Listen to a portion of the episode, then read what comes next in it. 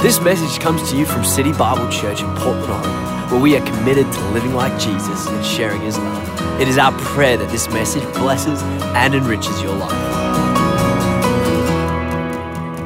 My definition, my slide that I have to begin with is the energized slide. I want you to at least take this down because it's a good slide for you to pray.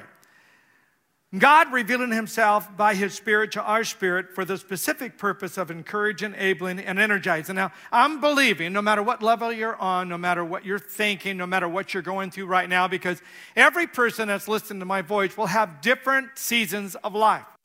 Some of you are in the valley trying to look up and see if you can get out. Some of you are kind of halfway up the mountain feeling pretty good about things, but you have some loose ends. Some of you are on the mountaintop and you're believing God for great things. You have a real open spirit and you're just, uh, you're so energized already. You're so encouraged already. What we're praying is that every valley will be exalted, every mountain brought down. There will be a pathway, an even pathway of the Lord, that we would actually move together in a spirit of strength and a spirit of prayer. And as we do that, every individual will be strengthened. Every person will find a place where God will what? Reveal himself to you. I want God to reveal himself to you, enable you, energize you, encourage you. Fill your spirit with a new spirit of faith and vision. Ephesians 1:19. You will also know the unlimited greatness. Now, this is what the Bible said, so I'm going to believe it for you and me. The unlimited greatness of his power as it works with might and strength for us, the believers. Unlimited greatness. Lord, I'm believing unlimited greatness is on its way.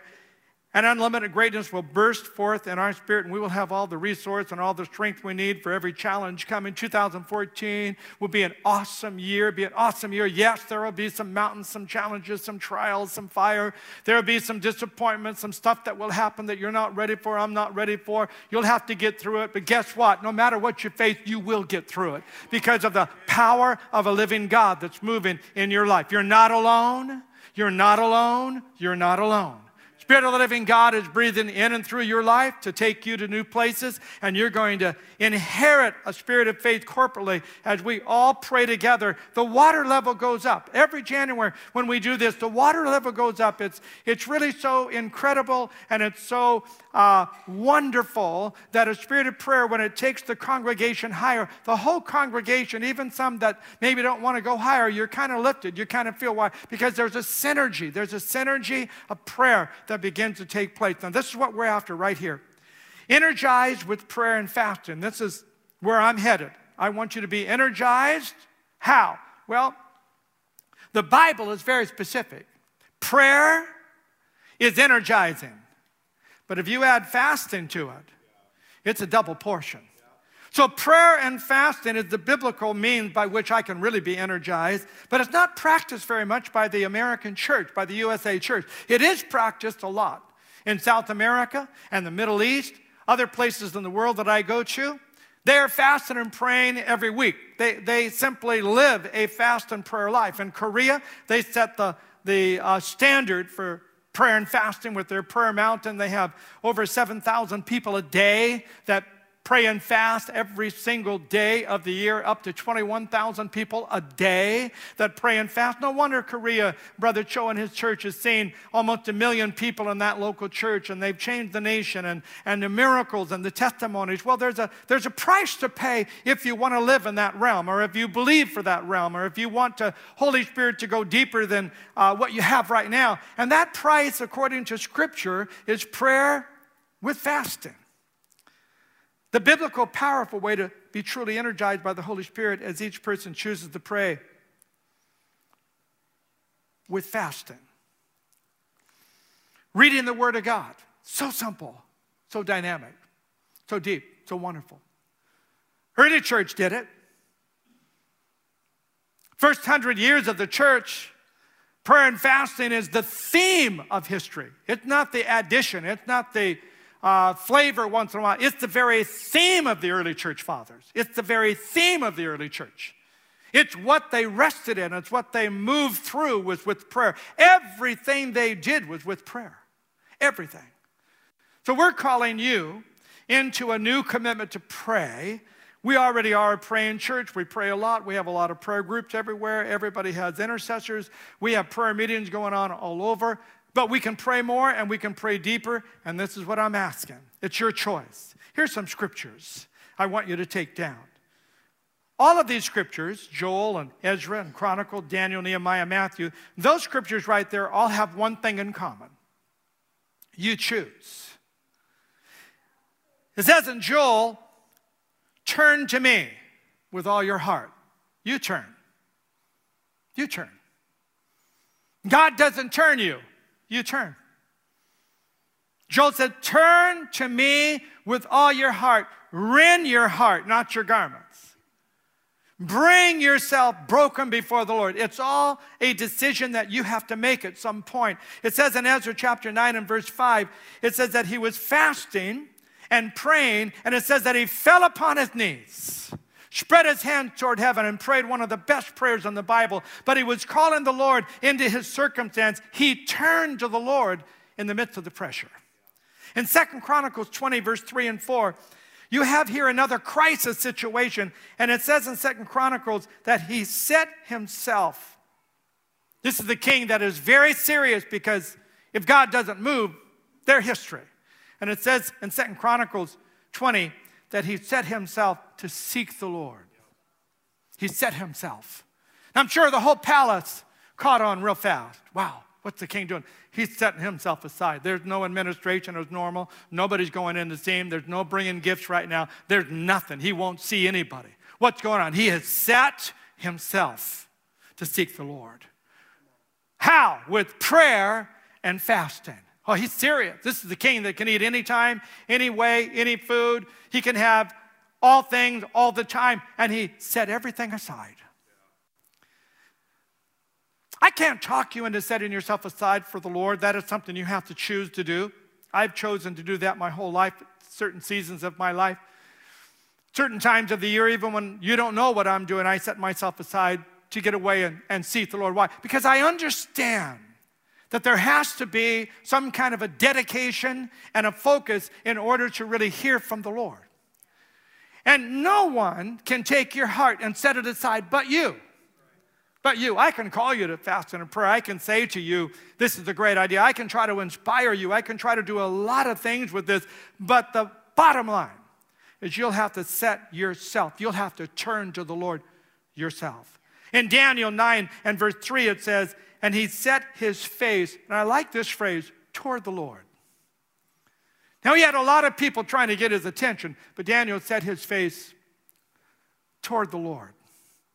Matter of fact, he opened the windows so that people could actually see what he was doing. And he set himself and his, his face and his will and his prayers toward the Lord. Wow. Nehemiah he sat down, he wept, and it says, and he fasted and he prayed. Why? He had nothing else that could help him. The whole nation was so far beyond anything that he could do. He sat down, which means he stopped. He wept, which means he was broken. He fasted and he prayed. And again, if you read Nehemiah chapter 1 and 2, actually there's 11 prayers in Nehemiah you can read out of this man. Because once he began to pray, everything he did was clothed in a passionate spirit of prayer. Matthew 17 21, it says, This situation won't change without prayer and fasting. That's what it says. This situation won't change without prayer and fasting. This person will not be delivered without prayer and fasting. This circumstance will not change without prayer and fasting. This door will not open without prayer and fasting. There are certain things in your life that will never happen without prayer and fasting. That's a fact. There are certain doors, there are certain things in other people's lives and your own life that will not happen unless you tap into the supernatural power of the kingdom of God and move that thing around. It won't happen without prayer and fasting. I am not saying nothing will happen ever, but I'm saying there are certain things that will not happen without prayer and fasting. Way back when I was a young man, just in my late 20s, teaching in Bible college, Married since I was 26. I'm about 29 now at this point. I didn't really understand all the ramifications of all my decisions and how to do it, just like any 20 plus person would. But I'm just trying to braille my way through and serve God the best I can. And the Lord put a burden for me to plant a church. Well, that was mind boggling for me because that meant leaving everything, and blah, blah, blah.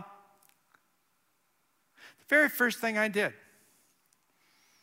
without telling anybody, I set myself on a 21 day fast. And the Lord spoke to me and said, A man will come to your door.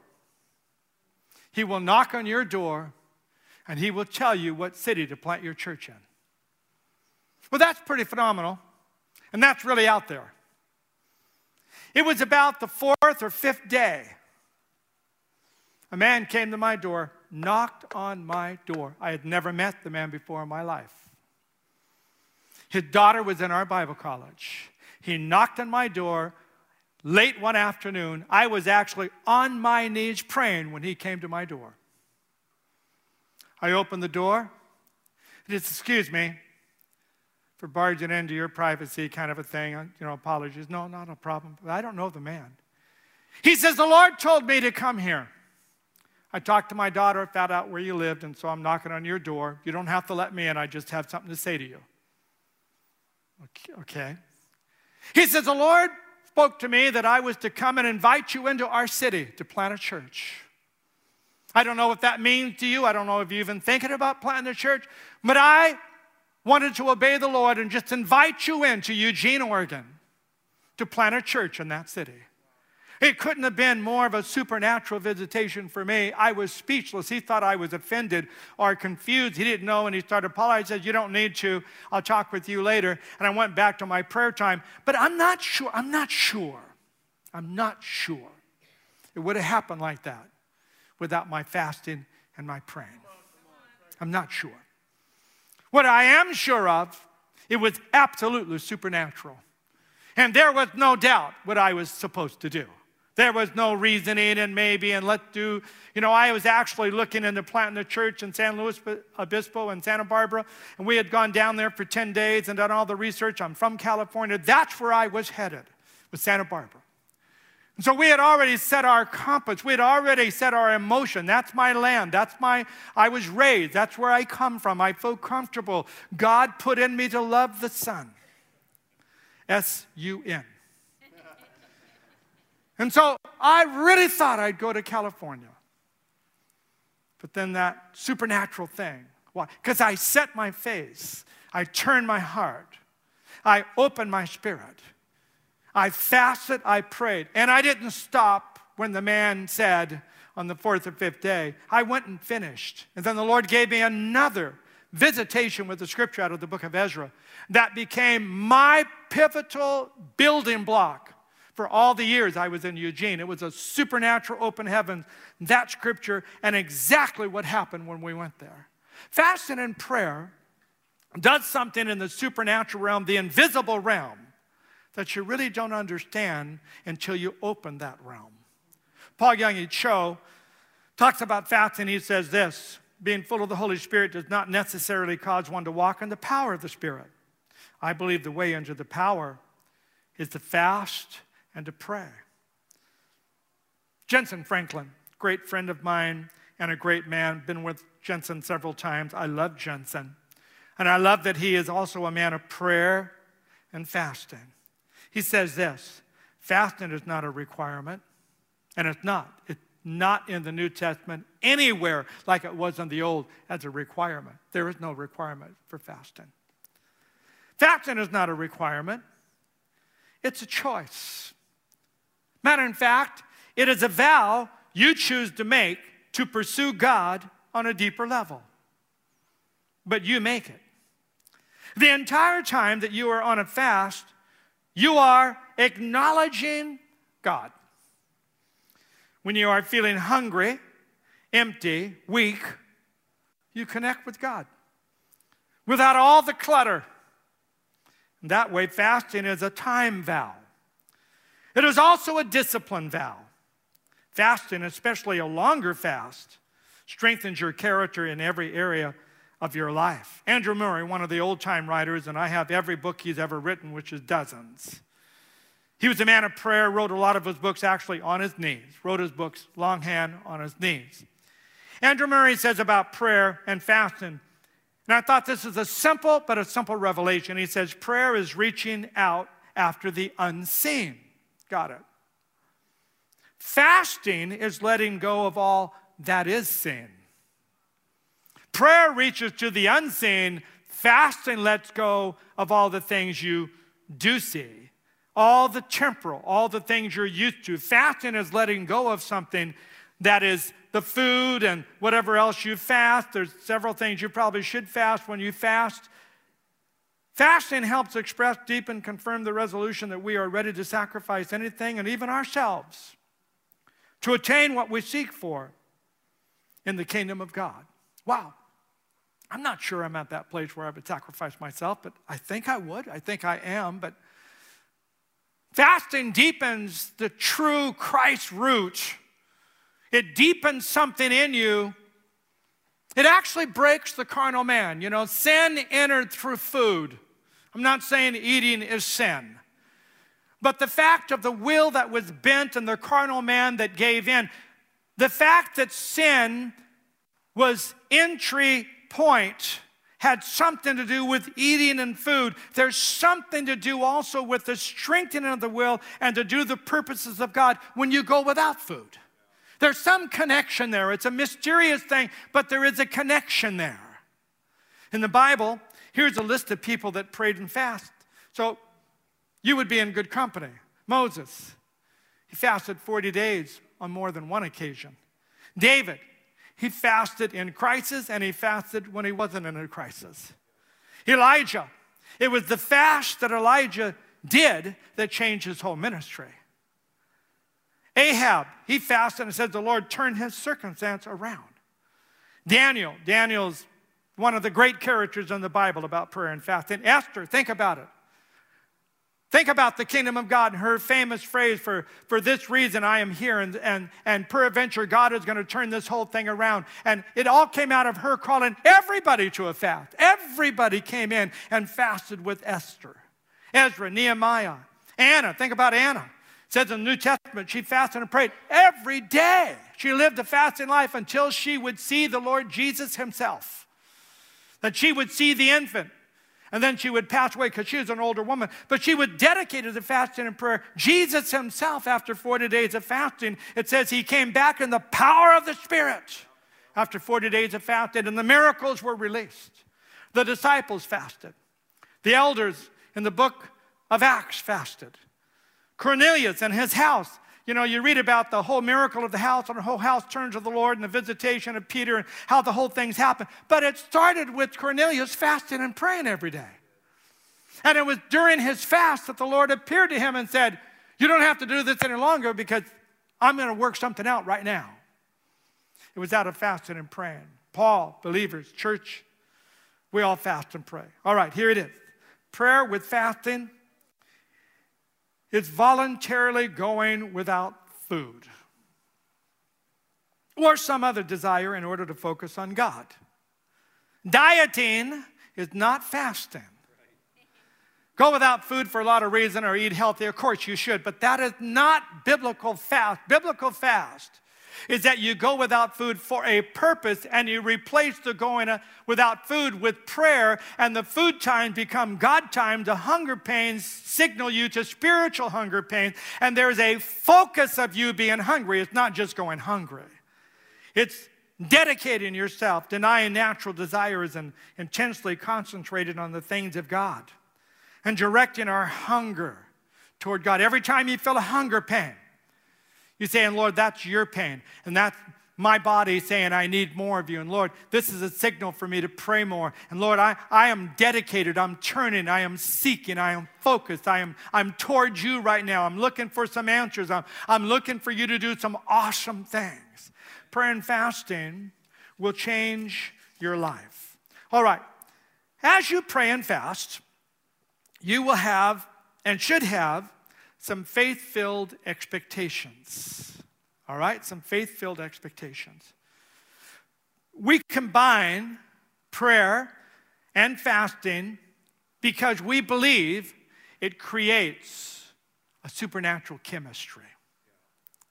And that supernatural chem- chemistry actually releases something in the invisible, supernatural, heavenly realm that is not normally released just with prayer.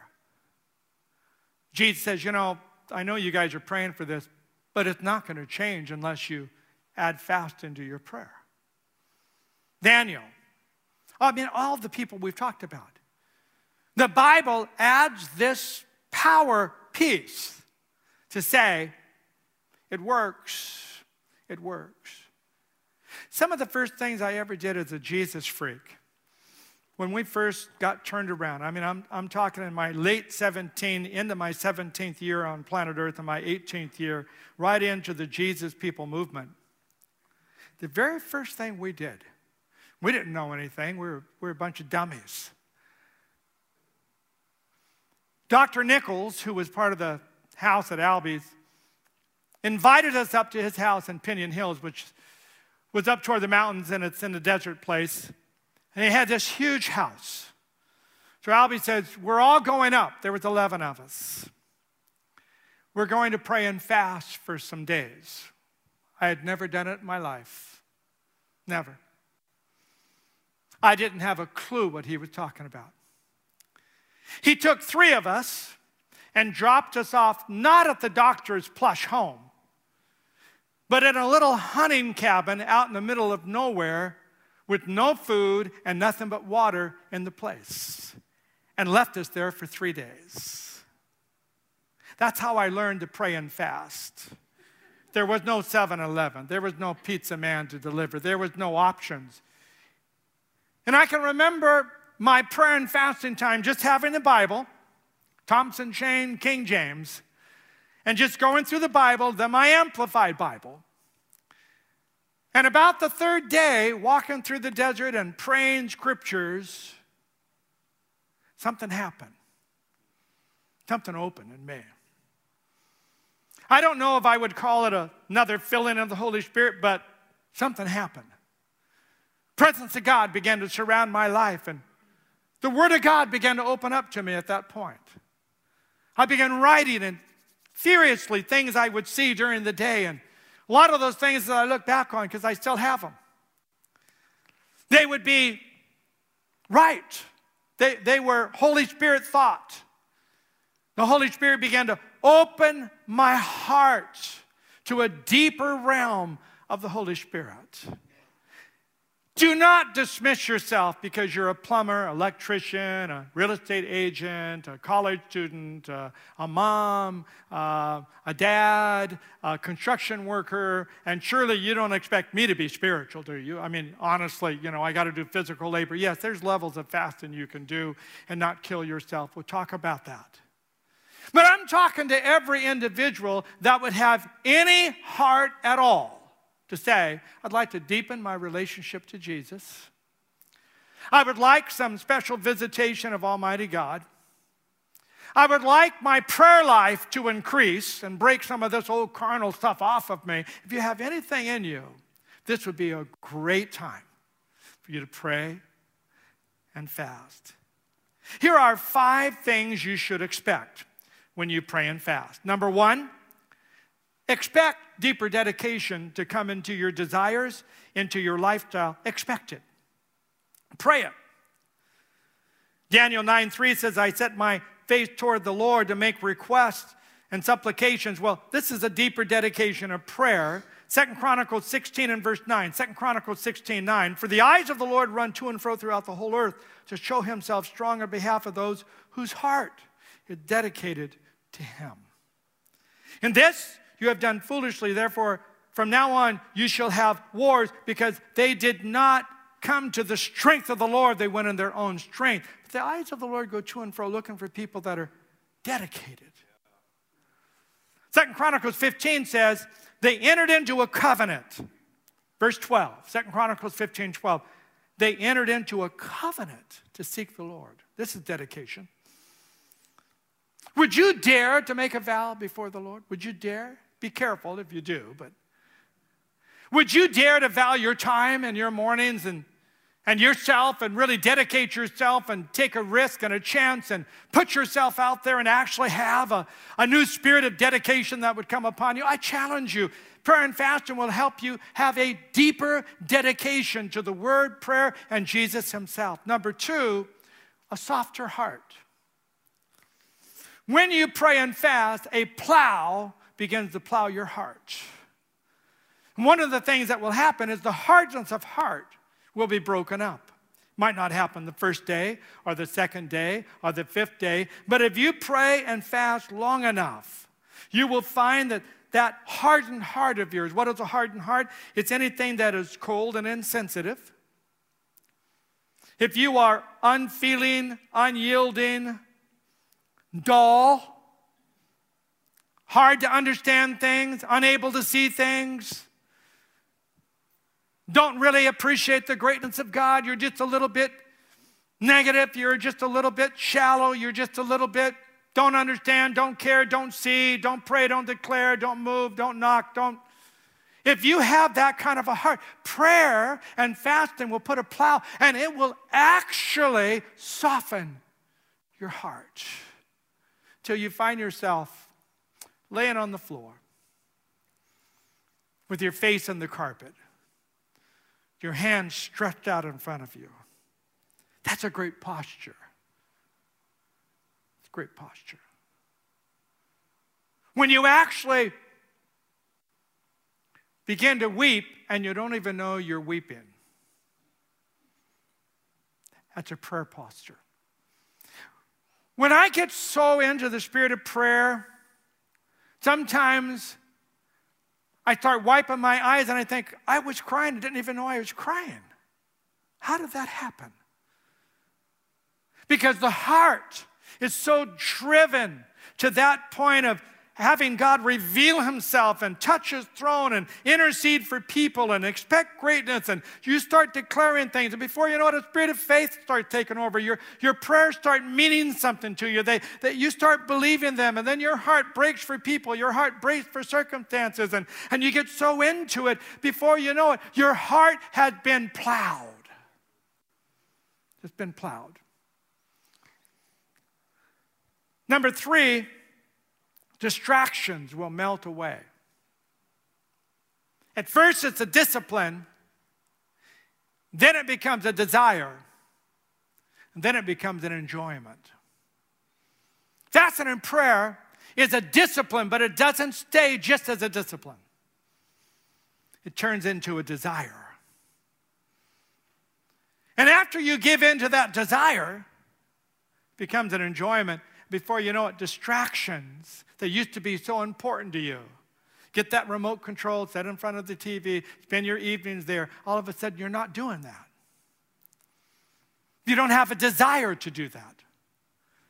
Instead of you spending all your time doing certain things, you start setting aside some time for something you actually really desire. If I get away from the Word of God too much,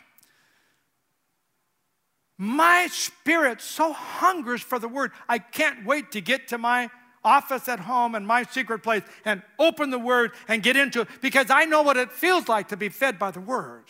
I know what it feels like to be talked to by the Spirit. I know what it feels like for God to actually visit me about some of my own stuff. So I want to get to that place. I desire it. I enjoy it. It works. It's awesome. Luke 2:37 and this woman was a widow. She's 84 years old. Luke 2:37. She's 84 years old. Who did not depart from the temple. This woman's focused.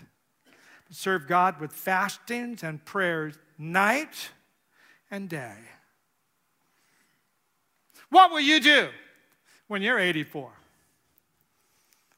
You might not be able to play golf.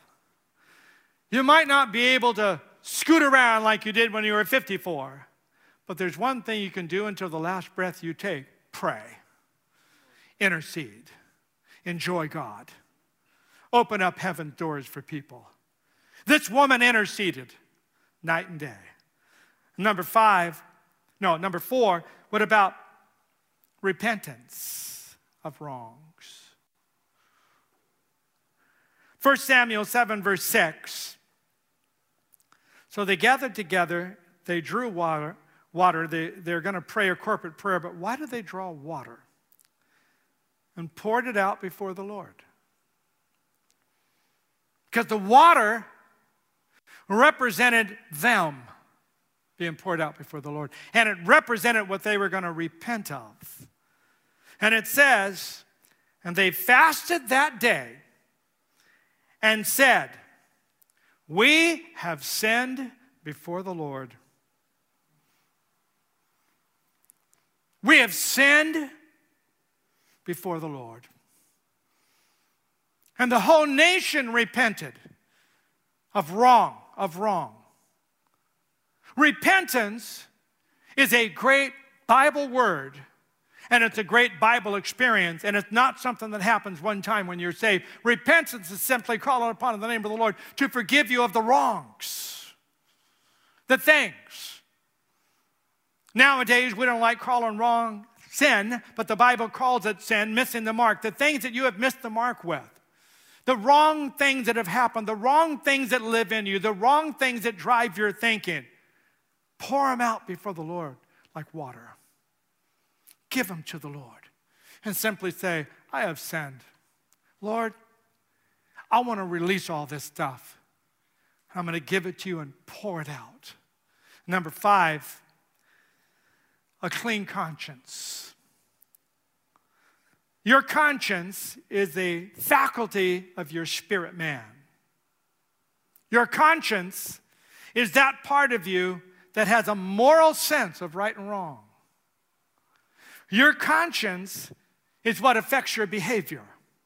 And it's your conscience that speaks up at times. Sometimes, if we have a dull conscience, we can't hear it. Sometimes, if we quench our conscience, we're in danger.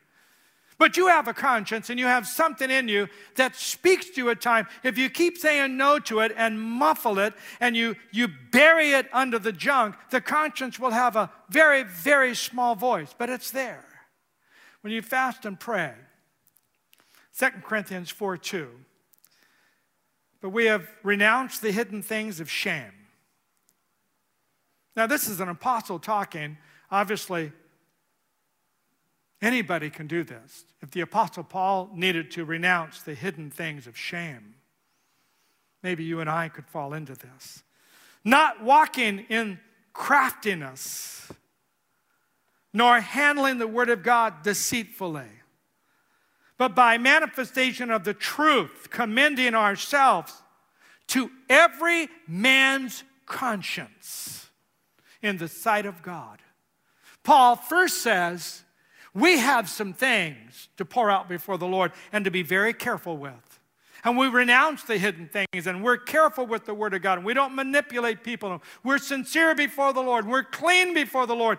And we speak to every man's conscience. That means you go deeper than the mind. Titus 1:15 to the pure all things are pure. But to those who are defiled and unbelieving nothing is pure. But even their mind and conscience are defiled. When your conscience gets defiled, you need to pray and fast. Hebrews 10 22.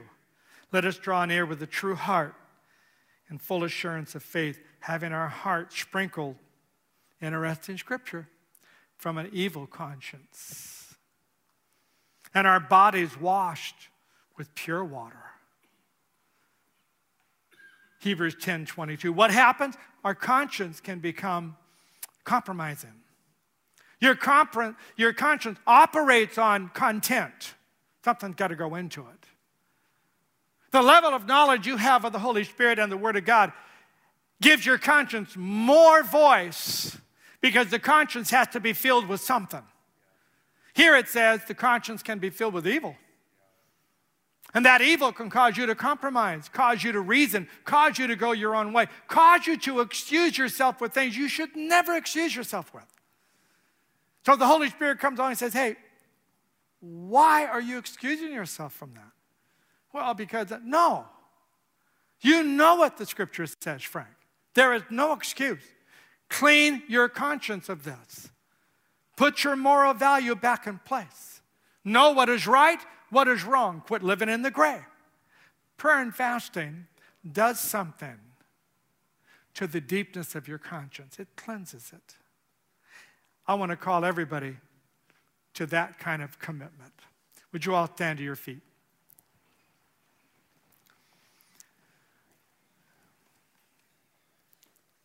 When we pray and fast, you have a decision to make on what you want to do. You can do a water only fast. You can do a Daniel fast, which is fruits and vegetables. You can do, there are different kinds of fasts. Go to our website and download the whole Daniel fast. You can download that material, understand what it is. When you pray and fast, set yourself an agenda. When will you pray? 10 minutes in the morning? 10 minutes at lunch? 30 minutes at night?